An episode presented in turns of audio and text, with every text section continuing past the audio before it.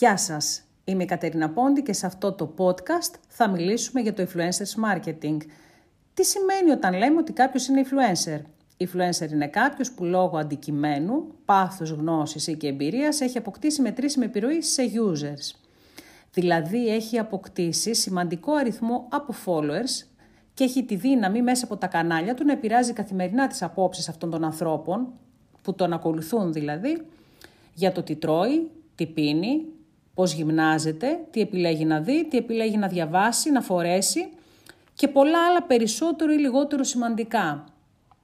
Πού τους βρίσκουμε. Οι influencers υπάρχουν σε όλα τα κανάλια, σε όλα τα online κανάλια, όπως στο Instagram, στο Facebook, στο YouTube, στο TikTok, στο Twitter, στο LinkedIn και σε άλλα. Μείνετε συντονισμένοι για περισσότερα νέα και tips από την Oakrants.